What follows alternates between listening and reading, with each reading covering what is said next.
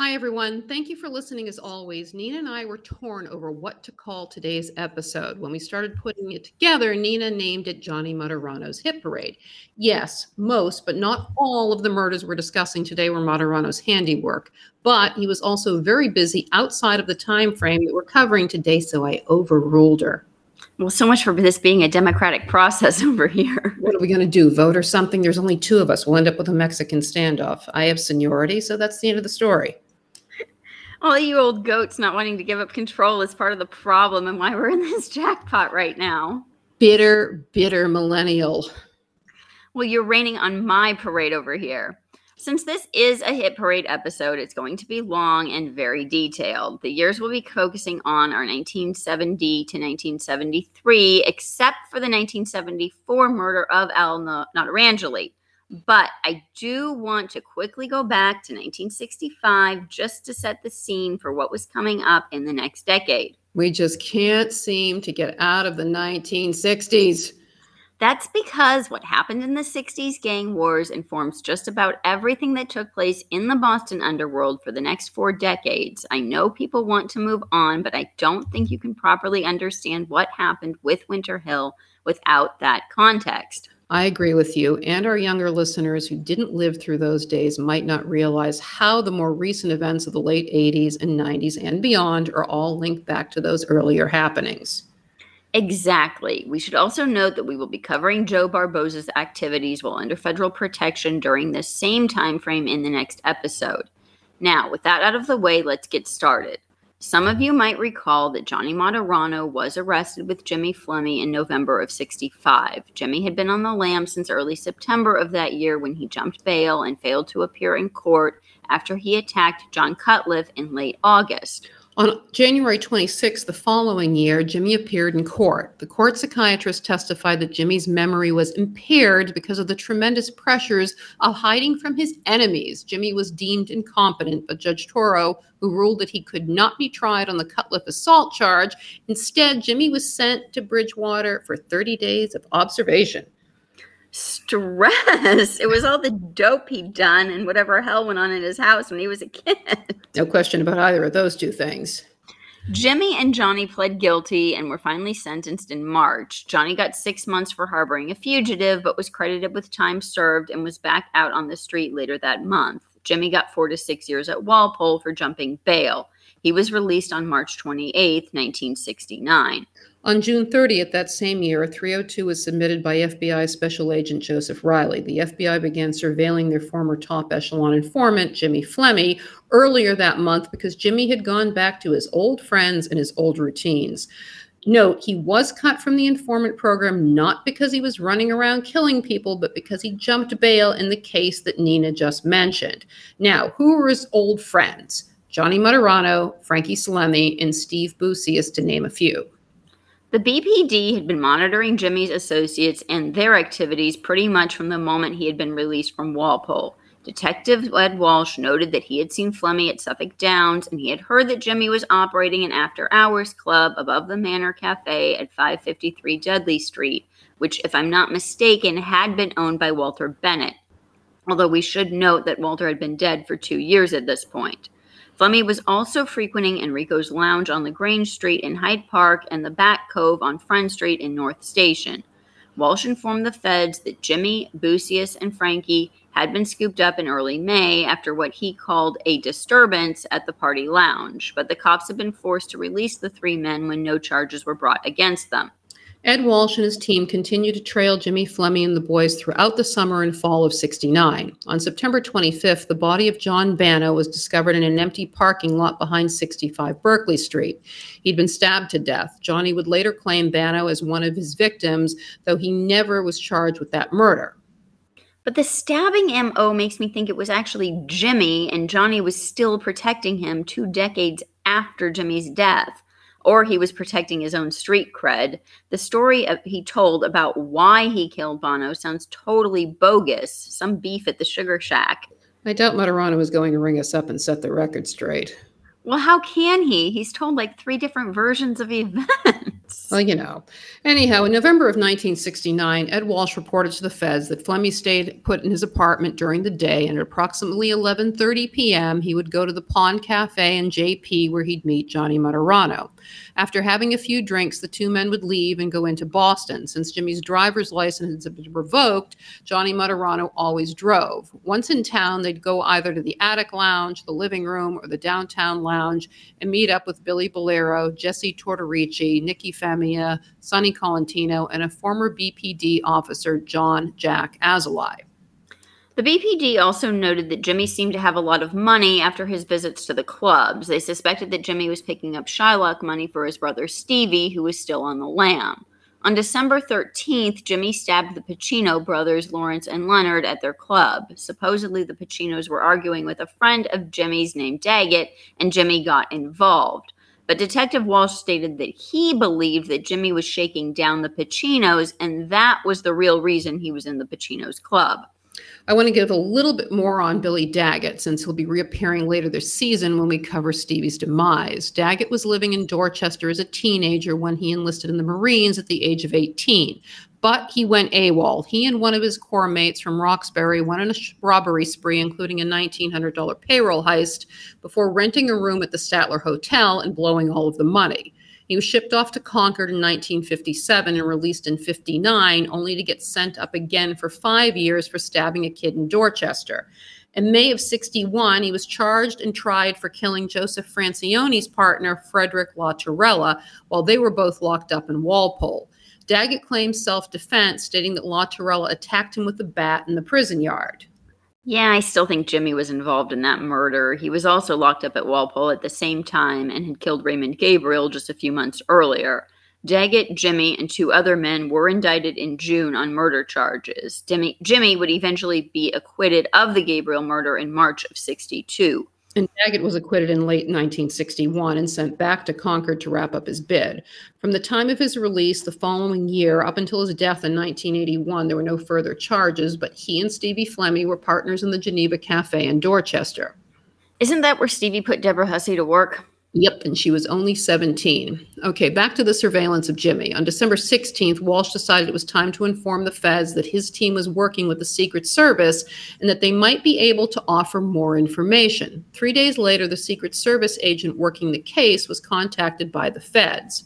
He told them that his original goal in monitoring Flemmi was to get him on a firearms violation, but instead he'd found out that Flemmi was pushing phony money and the Secret Service was trying to build a case against him.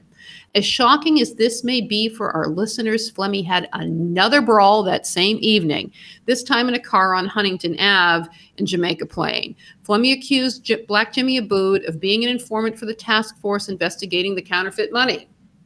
Jimmy was probably jealous that he was no longer a prized informant. Oh, I'm sure. I'm also sure that Jimmy was no stranger to the Secret Service. You remember the American Express traveler's check counterfeiting ring that Jimmy inserted himself into. Billy Stewart dragged Jimmy to testify in front of a grand jury in New York in late 1964 about that case.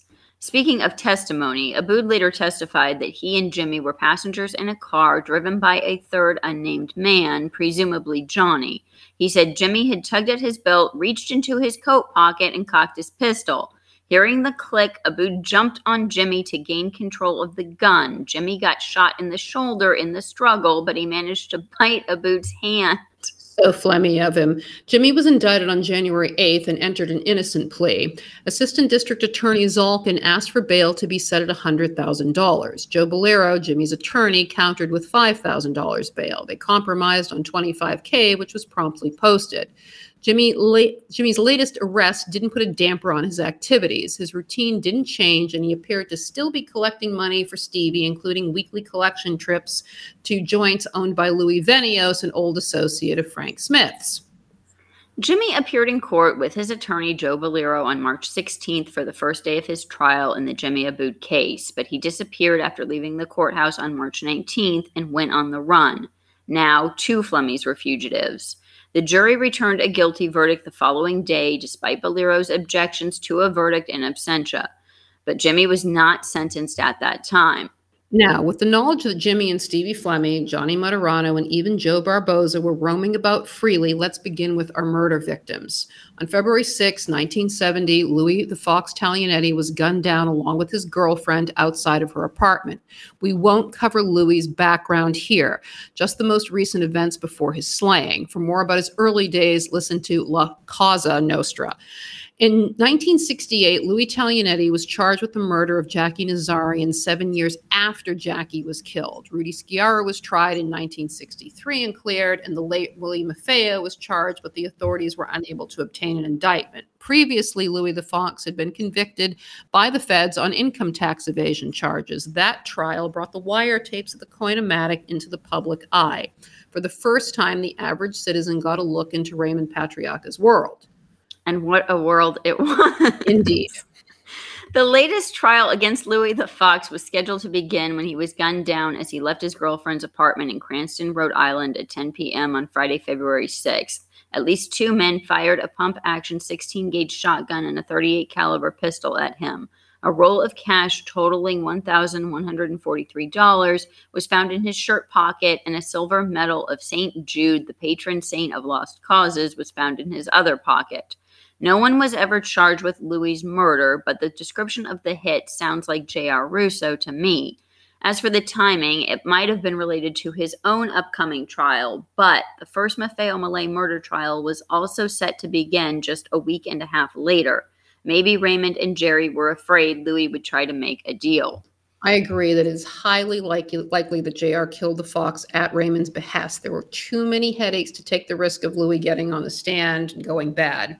Five days after the fox was killed, longtime ally of the late Buddy McLean, Tommy Ballou, was gunned down near the Bunker Hill Monument in Charlestown. The 39 year old longshoreman had been shot three times in the head and once in the shoulder. A marriage license was found in his pocket. His friends said that he was to be married the following week. An empty 30 caliber Smith & Wesson pistol was discovered about 50 yards from his body. The neighbors reported hearing what they thought was a car backfiring between 2 and 3 that morning. The news of Tommy's slaying spread like wildfire. The people who knew him told the cops that Tommy had more friends than enemies. But Tommy had a lengthy record. His most recent offense had taken place in 1965 when he was stopped and frisked outside of the funeral home where Buddy McLean was being waked. Tommy had an unlicensed firearm and, of course, was arrested. In 1966, he was sentenced to four to five years in prison, but was released two and a half years later. Ballou's record went back to the 1950s. Another case we've discussed in two other episodes was the murder of Philip Goldstein, a local bookie, in May of 1959. Goldstein was killed just before he was due to testify against Tommy in the attempted robbery case that had been pending since 1958. Goldstein himself had been arrested in the same case because he failed to appear in court. But Tommy's real claim to fame was that he had helped Tommy Callahan harbor two of the Brinks thieves, Sandy Richardson and James Faherty, in 1956. For more on that story, listen to our episode about the early days of Boston's FBI office. Like so many of the other murders we've covered, no one was ever tried for Ballou's slaying, nor was a clear motive ever uncovered. One rumor was that supposedly Ballou was one of only a few people that knew that Alan Fiddler, aka Suitcase, and Harry Johnson were out in California looking for Barboza in order to kill him. No teasers. We'll get into that next week. Okay, okay. Before we move on, let's cover a few events that happened following Tommy's murder. In April of 1970, the Boston police released their most wanted list, but instead of the top 10, it was the top six. And the lucky winners were Stevie Flemmi, Frankie Salemme, James Michael Murphy, Phil Cresta, Steve Rackus, and Mello Merlino. Jimmy Flemmi was also still on the lam, though he didn't make the list. The following month, the convictions were upheld in the Teddy Deegan murder case. We'll get deeper into that, along with what else Barboza was up to next week. On July 13, 1970, the body of Richard Doyle was discovered in Peabody. He had been killed gangland style, shot several times in the head and neck. Now, here's the interesting thing about Doyle. He had been arrested for passing stolen money orders that were taken from Logan Airport. He was killed after he posted bail. Two weeks later, two men and two women from East Boston were arrested. Fast forward to September of 1992 and the murder of Susan Taraskiewicz, another tragedy. Taraskiewicz stumbled upon the credit card and money order theft ring that was being run out of the airport where she worked.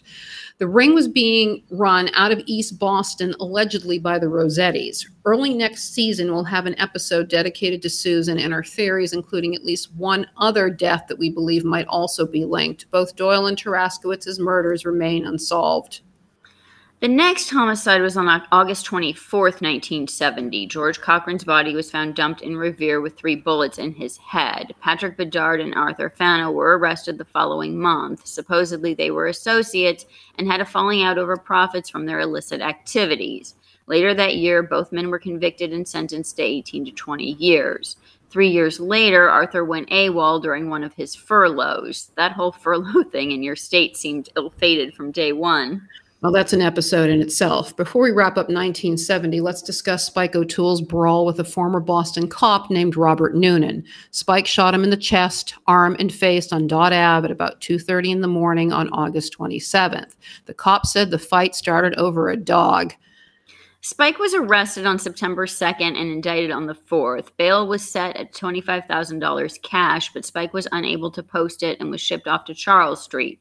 Noonan refused to cooperate with the cops, but Spike was still put away and was off the streets for the next three years. We'll get back to Spike at the end of the episode. Meanwhile, the following month, Jimmy Flemmi was arrested by the feds in the Stadies in a trailer camp near Westover Air Force Base in Chicopee, Mass. You'll recall from earlier in this episode that Jimmy had disappeared in March in the middle of his trial. There will be much more to come of Jimmy throughout this season, of course. 1971 saw 99 homicides in the state of Massachusetts, but it appears that only one of them was organized crime related. On February 18, 1971, ex con Joseph Brazil was found shot in the head on the sidewalk at 61 Monument Street, just blocks away from where Tommy Ballou had been killed one year earlier. Brazil was still alive, but he was pronounced dead on arrival at Massachusetts General. He had a 32 caliber revolver in his pocket, but never got a chance to fire back at his assailants. This was not the first time Brazil had been shot at in this location. He was involved in a shootout 11 years earlier and was arrested on weapons charges since he had been carrying two revolvers and an automatic pistol and 100 rounds of ammo. And that wasn't the only pinch Brazil took. Let's talk about his lengthy record that dated back to 1947 when he was picked up along with Ronnie Dermody as part of a gang committing B&Es in Cambridge. He was serving his five-year sentence in Concord Reformatory when he briefly escaped with another boy in July of 1950, but the pair didn't make it far and were captured roughly three hours later. The following April, he was stabbed by another prisoner named John Perry. The next month, Brazil pleaded guilty to charges of assault with intent to murder and assault and battery with a dangerous weapon. He had allegedly stabbed Perry four times because Perry had ruined his escape attempt by turning over a hacksaw blade to a prison guard. Geniuses. Brazil was sentenced to 9 to 12 years for the intent to murder and 8 to 10 on the assault charge, both concurrent in a state prison. 18 months later, he was involved in another knife fight, this time with a couple of other men who will be familiar to our longtime listeners, Louis Aquella and George Ash. Ash was the only one who got away unscathed. In September of 53, April made another failed bid for freedom with Joe Flaherty and three other men. They took two prison guards hostage, but they soon surrendered surrounded in the pr- police uh, in the prison underwear shop and surrendered without incident. Sorry about that, guys. On the underwear shop. Underwear is on my who has an underwear shop inside the jail? I mean, that got me tongue tied. Oh, it's Massachusetts. Oh, it's true. In April 1960, Brazil was arrested for the attempted robbery of the Hillside Cambridge Bank in Medford. He was allegedly one of the lookouts in a 13 man team, which included Rico Sacramone, Anthony Sacramone's cousin. Alfa Rizzi represented Brazil at the arraignment and protested the high bail of $100,000, saying, quote, this is nothing but a police publicity stunt, unquote. To which the judge replied that he thought that the bail had been set too low. The gang was suspected of committing at least three other recent bank robberies in the West End, Medford, and Somerville. Brazil was found guilty of armed robbery the following November. At the sentencing, the judge stated that he believed that Brazil was the mastermind of the armed robbery crew and gave him 10 to 12 years to be served after he finished an earlier sentence at Walpole. In January next year, Brazil's wife was arraigned on charges stemming from the January 1960 robbery of the Somerset Savings Bank in Somerville. She pleaded guilty two months later and was given a suspended sentence to the Women's Reformatory and three years probation for being an accessory before the fact. She had dyed her husband's hair and put makeup on his face to disguise his appearance. Brazil was finally paroled in December 1970 and was murdered just two months later. We need to jump ahead here to finish the story about Brazil and who killed him. In April of 1973, Rico Sacramone was picked up by a local trooper in Lowell. Rico had been badly beaten and must have had a concussion because he'd been walking along the side of the road in a daze. The trooper reported that he thought at first that Rico had been the victim of a hit and run.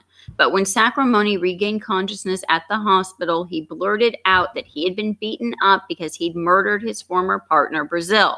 Why he murdered Brazil is unclear. The charges against Sacramone for the April 1960 Medford job had eventually been dropped, though Rico was later convicted of another robbery that he'd committed in Medford in August of 59. He was released on parole in October 1964, but found himself behind bars again after being shot during the assassination of Buddy McLean the following year.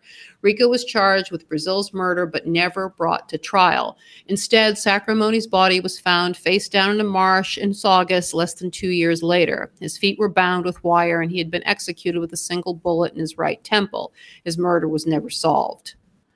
Okay, now back to our timeline. On May 13th, 1972, the leader of the Mullen gang, Donald Killeen, was shot in the face with a 45 caliber Reising machine gun, submachine gun. A total of 15 rounds were fired at him in the driveway of his Framingham home at 9 p.m. It was Donald's son Gregory's fourth birthday. Killeen had received a phone call and told his family that he had to step out. He never even had a chance to reach for his gun. The Framingham police recovered face masks and leather gloves near Killeen's home, along with the machine gun the following day.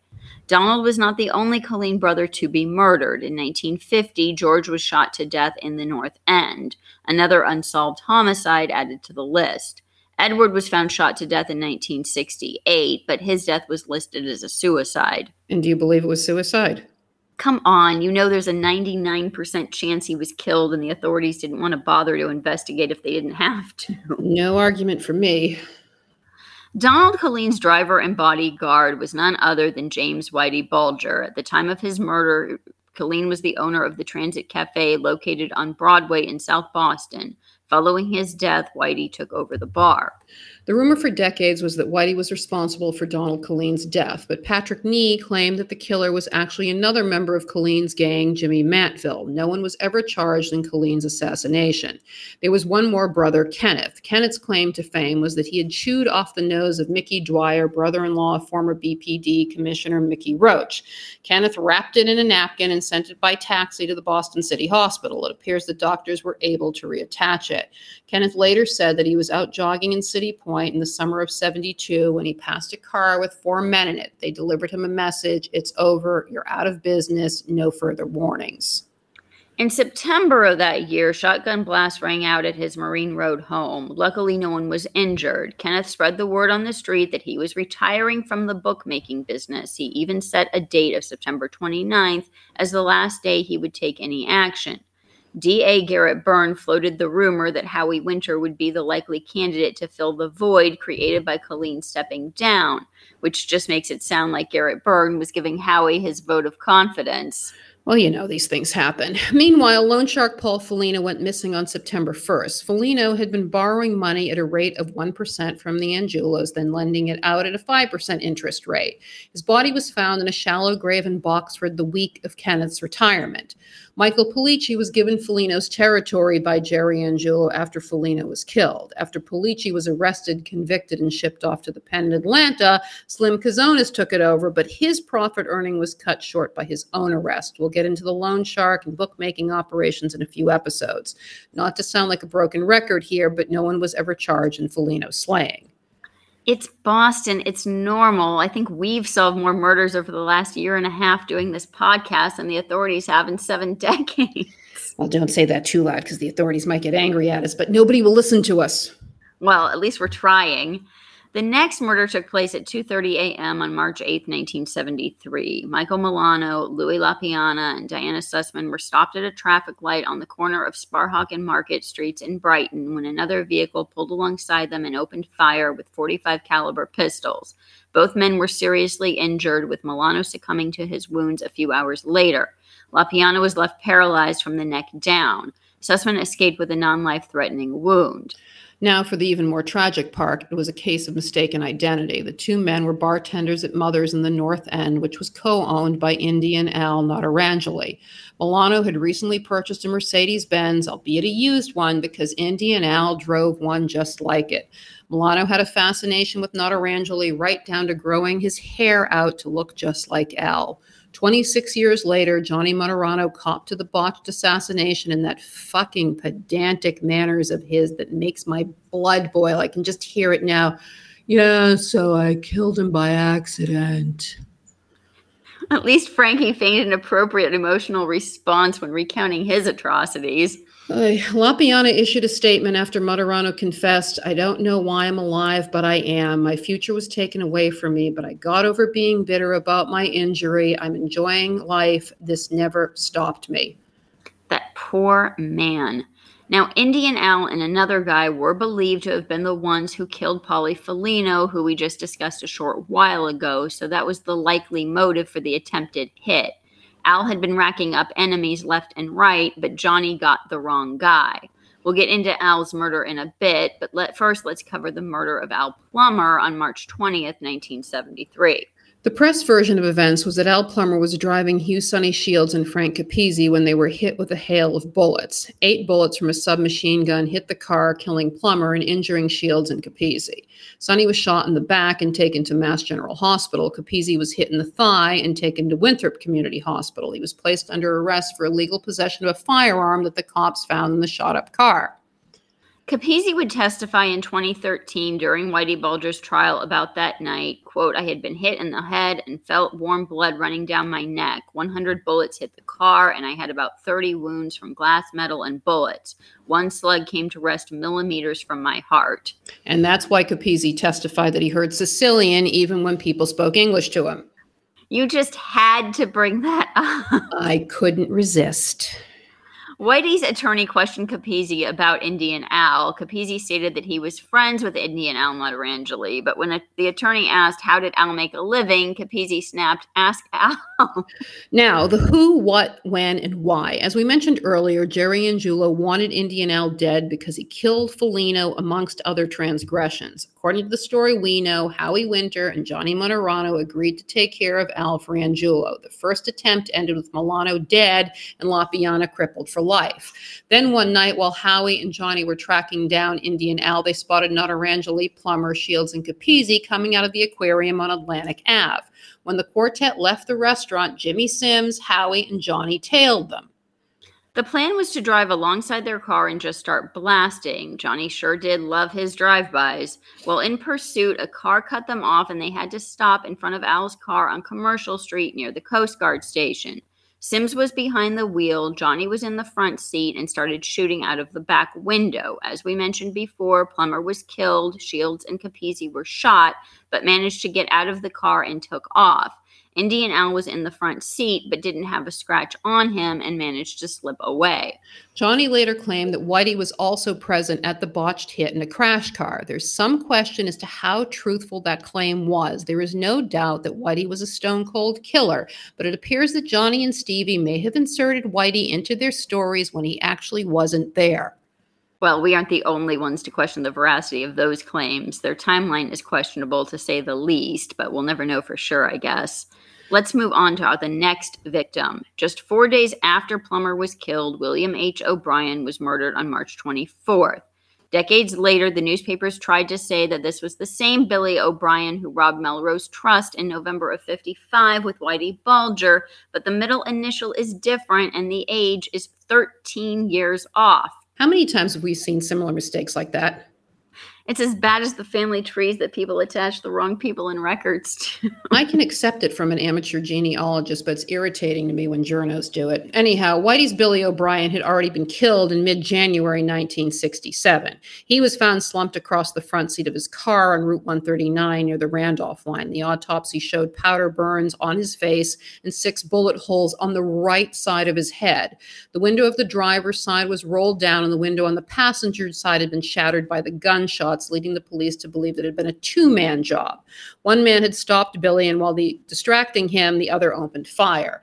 That Billy O'Brien hadn't given up his criminal activity since being released. At the time of his murder, he was out on bail after being arrested with Dickie Joyce for robbing the Cities Service oil company terminal on Quincy Ave in Braintree.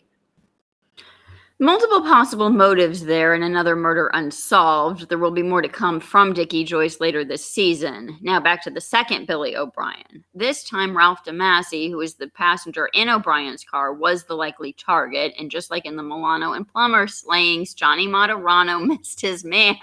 How did DeMasi and O'Brien come to be in the same car? Supposedly, O'Brien and DeMasi had le- left a meeting with Tommy King, a later victim of Martorano's, at Linda May's restaurant on Morrissey Boulevard in Dorchester to buy guns.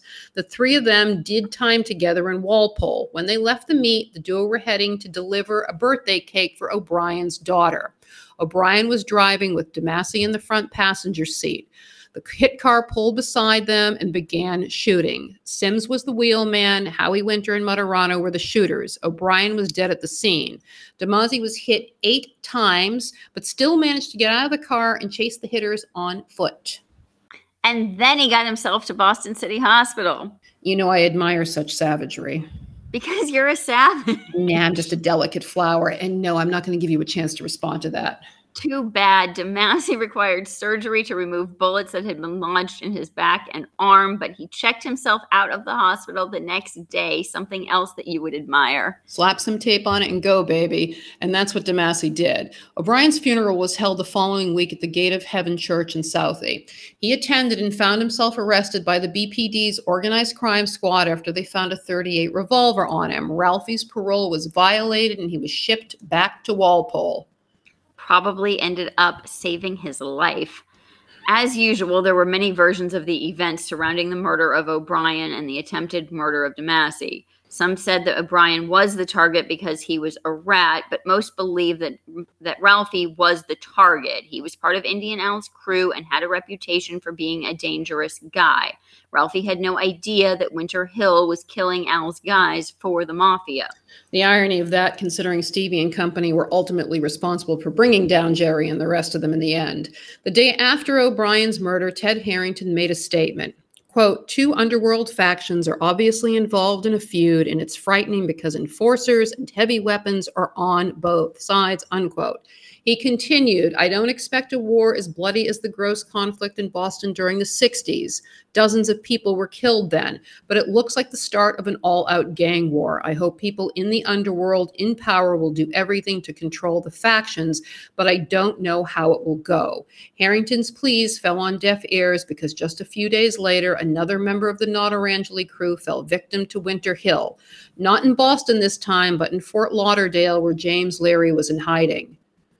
Jimmy Sims and Joe McDonald drove to Florida to find Leary. Joe Mack tried to sneak up on Leary, but Leary spotted him and threw himself on Joe. As they were brawling on the floor, McDonald got a shot off. Leary tried to escape, but McDonald put five rounds in Leary's head. Two weeks later, on April 18th, Indian Joe Notarangeli, Indian Al's brother, was killed in Medford. A gunman dressed as a construction worker walked into the Pewter Pot coffee shop where Joe was eating. He fired two shots into Joe and walked out. There was a getaway car with a driver waiting outside. The press was quick to point out the connections between Larry, the Notarangelis, Capizzi, and Plummer. Capizzi and Indian Al had been convicted of firebombing a motel in Vermont back in 69. Although the witnesses said the hitter was dressed as a construction worker with a yellow helmet, Martorano later testified that he was wearing a white meat cutter's coat when he killed Indian Joe. Do I need to say these people are all liars? Butcher, construction worker, you know, it's all the same thing. Rabbis. Yeah, rabbis. You know, all of those things, all lies. Well, no one's going to call him out on it except us, I guess. Mm-hmm. A Florida detective also noted at the time of Indian Joe's slaying that the description of Leary's killer and that of the construction worker matched. Do you remember that quote from John? I think it was Jimmy Martorano said it about Joe Mack. Who do you think was doing all the killings for Winter Hill? It was Joe. I was skeptical of that claim initially, but that may turn out to be the most honest thing any of these guys ever said. Oh, I suspect you're correct. By the time Jimmy Spike O'Toole was killed in December of 73, the number of homicides in Boston had surpassed 100. But let's go back a couple of months. On September 25th, just after being released from prison after the altercation with Noonan that we discussed earlier, Spike was shot while getting into his car. As an aside, Robert Daddeico had just been disappeared by the feds so they could clear Stevie Flemmi on the charges against him. Mm-hmm, exactly. Now back to the attempt on Spike. Two masked men armed with revolvers shot Spike in the left wrist, the left hand, the right and left legs. There's only right and left legs in the legs, pelvis and buttocks. Miraculously, none of O'Toole's vital organs were hit. When the cops went to question him about the attack, Spike gave them the phony name of James Murphy, but otherwise refused to talk. But on December 1st, Spike's luck ran out. At 7:30 p.m., just around the corner from his house in Dorchester, four men in a gold f- car firing an automatic weapon hit Spike four times in the chest. The gold car reminded me of the reported gold car that had been scouting out the neighborhood around the bus stop where Punchy McLaughlin was murdered. Maybe there was some truth to the story that Howie killed Punchy. I know it wouldn't be the same car, but the theory does remind me of how Jack Kelly preferred to always have a green car involved in any of those things. The other thing that reminds me of Punchy's hit was the construction worker's outfit, which was the same that what the hitter used for the Indian Joe hit. And remember, how he claimed that he was the one who shot Punchy outside of the Beaconsfield. Well, you never know. Well, it wasn't the rabbis. It certainly wasn't the rabbis. Well, Eddie Connors, who owned the bar room in Dorchester that Spike used to hang in, claimed publicly for years that he orchestrated the hit on Spike and had given his location to Howie. Connor's big mouth and eventual efforts to make a deal with the feds would cut his life short in 75, but we'll get to that when we cover the hits of 75. Speaking of 1975, when Martorano testified at Whitey's 2013 trial, he admitted under cross examination that he initially told the state police that Flemmi had helped him kill O'Toole and that the killing took place in 75. He said he recanted when he discovered discovered O'Toole was slain in 1973. Notice he didn't say remembered, he said discovered like someone had to tell him, and realized Flemmi could not have been involved because he was still in the lam then. Martorano said they talked about it so much on the phone, he mistakenly thought that Flemmi had been there. Well, who's to say that Flemmi wasn't back in the area at that point? After all, Frankie had been convicted in the Fitzgerald car bombing case back in June, and like I said earlier, Daddeico had already been moved from the area by the feds. I don't buy it. I think that trio were the biggest liars of all of these liars. They told the feds what they wanted to hear to make the best deal they could. Well, no argument here. We're going to wrap up today with Indian Al. We'd planned to end this episode with Spike's murder at the end of 73, but since Indian Al was the catalyst for five of the murders we've covered today, we decided to include his demise. Al's body was found stuffed in the trunk of a stolen car in Charlestown on February 22nd, 1974. The car had initially been stolen in Dorchester 11 days earlier. It was stolen a second time by two boys who took it out for a joyride. When the cops stopped them and searched the car, there was Al with a bullet in his head. He'd been last seen alive in Winchester the previous morning. Let's backtrack to immediately after the Plummer hit when Al fled to Oregon with his family. About eight months later, he returned to Boston and reached out to Howie Winter. Al told Howie that he wanted to meet Jerry Angiulo to bury the hatchet. Howie reached out to Jerry and the meeting was arranged. Al was told he had to ha- make restitution for the damage he'd done. Howie and Johnny picked up Al at the Northgate Shopping Center in Revere. Al was carrying a bag stuffed with $50,000. From there, they drove to the North End for a meeting with Jerry at the Cafe Pompeii on Hanover Street. Jerry was seated in the back of the cafe. All of the tables around him were empty in order to prevent anyone from overhearing his conversations. He should have been that cautious everywhere. Especially after the wiretap disclosure, but he must have believed that lightning couldn't strike twice. Well, that was a mistake. It was also a, mistake to trust a Flemmi, but Jerry kept doing that too. Well, Anyhow, Al began apologizing to Angiulo and handed him the bag with the $50,000 in it. In classic Jerry style, he went on a tirade berating and chastising Al for his misdeeds. He directed Al never to contact him again and to only go through Howie from that point on. Johnny and Howie drove Al back to Revere and they returned to the North End to meet Jerry, who gave them $25,000 to finish off Al for killing Polly Felino and told them not to fuck up a fourth time. I have to interrupt myself here. Why would you trust these guys to do the job a fourth time? Glutton for punishment. In the meantime, Al reached out to Sal Sperlinga to try and arrange a second meet with Jerry. If you're asking why, we don't know. One version of event is Martorano's. He claimed that he and Sal drove to pick up Al. In Stevie Flemmi's version of events, he said Howie Winter was with Johnny, but Stevie was technically still on the lam when all of this took place and wouldn't surrender himself to the authorities until May 6th. Pathological liars. No kidding. Back to Al's demise. The driver, Sal or Howie, pilled up. Johnny got out of the front seat, let Al sit in the front, and Johnny sat behind Al. The death seat. I'm sorry, but if you're on shaky ground, would you get in the front seat with anyone sitting behind you? I wouldn't be getting in the car at all, but I think the lesson in all of these stories is the same. Hubris will ruin you every time. Well, the downfall in every Greek tragedy. With Johnny comfortably tucked in the back seat, he shot Al twice in the head. They drove back to Marshall Motors, robbed Al of any valuables he had, wrapped him in a blanket, and put him in the trunk of a stolen car. They drove to the Bunker Hill housing projects in Charlestown and abandoned the vehicle. Shortly after, two, teen- two teenagers spotted the popped ignition and took the car for a joyride with Al still in the trunk. Not long after, they were stopped by the Boston PD. The cops spotted the broken trunk, pried it open, and there was Al. It would be over two and a half decades until Stevie and Johnny would tell their versions of events. Like their brethren, their stories have to be taken with skepticism and a grain of salt. I like how you put versions. And speaking of liars, next week, Joe Barboza will be the topic of discussion. Along with the lying authorities who protected him, we'll be covering him from his testimony after the Deegan trial up until his slaying. So I hope you guys join us. Bye. Bye.